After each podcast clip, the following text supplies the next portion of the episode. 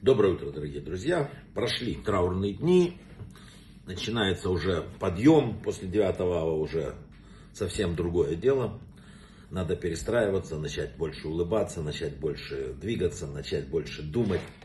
Все, траур закончился. Теперь, как человек встряхнул себя траур, он должен... Эти дни настроены на то, чтобы до 15-го улучшать, улучшать, улучшать ситуацию.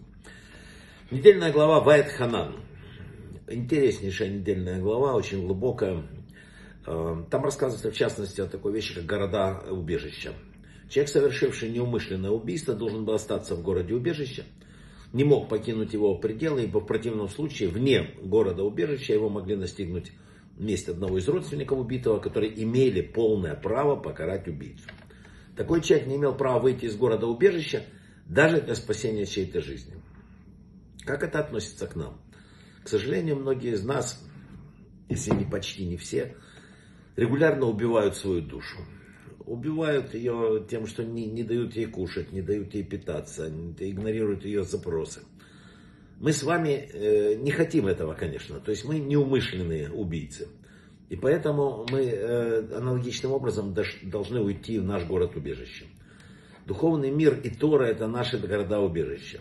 В Торе, в том образе жизни, в котором предписан нам Творцом, это духовная жизнь.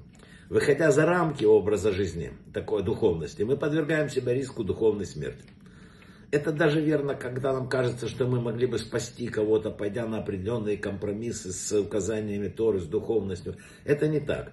Не зря Тору вообще то, что дано сверху, Тора, Библия, все, это называется водой. Это вода, которая а, а, оживляет человека. Попробуйте без воды. Без еды человек может, без воды вряд ли надо, еще раз говорю, мы сейчас уже пошли в новый период, но период подъема. Всякие действия человека, его слова, мысли, поступки влияют на все его жизненные качества и могут изменить э, его жизнь. Возможность, невероятная возможность дана человеку, изменить самого себя. А это изменение, в свою очередь, оказывает влияние на то, что называется его судьбой. Человек может менять судьбу. Представляете, какие силы ему даны. Надо правильно просто вглядываться в уроки. Давайте вспомним события, э, которые мы с вами читали в Библии. В тот момент, когда Каин принес недостойную жертву, Всевышний не стал упрекать его в гордыне. Не в том, чтобы он не молился, ему поговорил, совершенно. Его э, Творец упрекнул только в том, помните, как сказано, от чего досадно тебе и поникло твое лицо. Он упрекнул за то, что он обиделся и разозлился. От чего поникло твое лицо? Зачем ты занимаешься самобичеванием? Почему злишься недоволен? Почему человек злится, когда у него что-то не получается, не, не, небо не его выбирает? Стань лучше и будешь прощен, написано в Торе. Иными словами, ты можешь все исправить, изменить к лучшему. После неудачи ты еще можешь превзойти своего брата. Каин и Авель это архетип первых проблем. Превзойти себя вчерашнего, вот наша задача. Мы можем и все, если захотим. Если это, конечно, соотносится с волей Творца. Но и здесь мы знаем уникальные примеры, как люди добиться от неба сумели того, что не было там в штатном режиме. Например, Пейсах, Шини, маленький Пейсах. Не было такого. А люди пошли к Богу, доказали ему свое право просить, и он подарил им это. То есть мы можем не просто свою судьбу, еще и изменить даже предрешенное. Человеку должны, даны громадные духовные силы.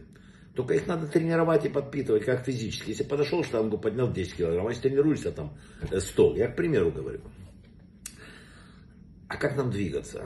Надо четко определить цели, и тогда, конечно, с помощью наших желаний и молитв мы можем их достичь. И чем лучше мы будем понимать, чего хотим, тем короче будет путь и результат, к результату цели. Неважно, какая цель, физическая или духовная. Например, я решил написать книгу там, или построить дом.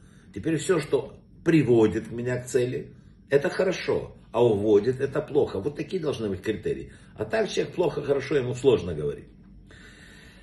Еще один враг и пособник злого начала. Наше время. Один из самых распространенных проблем. Неэффективная трата времени. Это бич наш. Не хватает кому-то, мне не хватает времени, это, это чушь. Я вам приведу собственный пример. Я когда-то начал заниматься 50 час в день. Да? Добавляя каждый раз по 5, по 10 минут. Сегодня я занимаюсь 3 часа 15 минут в день. И я считаю, что есть огромные резервы. Это при том, что, поверьте мне, я не на пенсии, и кроме того, что я являюсь депутатом Верховного Совета Украины, главой еврейской общины Украины, э, главой Европейского еврейского парламента, и занимаюсь очень много разными делами. Ну и что, это глупости, распланируй правильно свой день. Летишь в самолете, зачем тебе сидеть книжку читать какую-то про то, как Билл убил Джона? Возьми, послушай урок. В машине ты можешь, мало, масса экономии времени, масса. Главное это верное направление. Надо двигаться шаг за шагом к источнику нашей души. Когда человек удаляется от Бога, и Бог удаляется от человека, вот это проблема. Если мы двигаемся по направлению к Богу, Бог к нам приближается. Брахава от слаха, хорошей недели, всего самого-самого лучшего.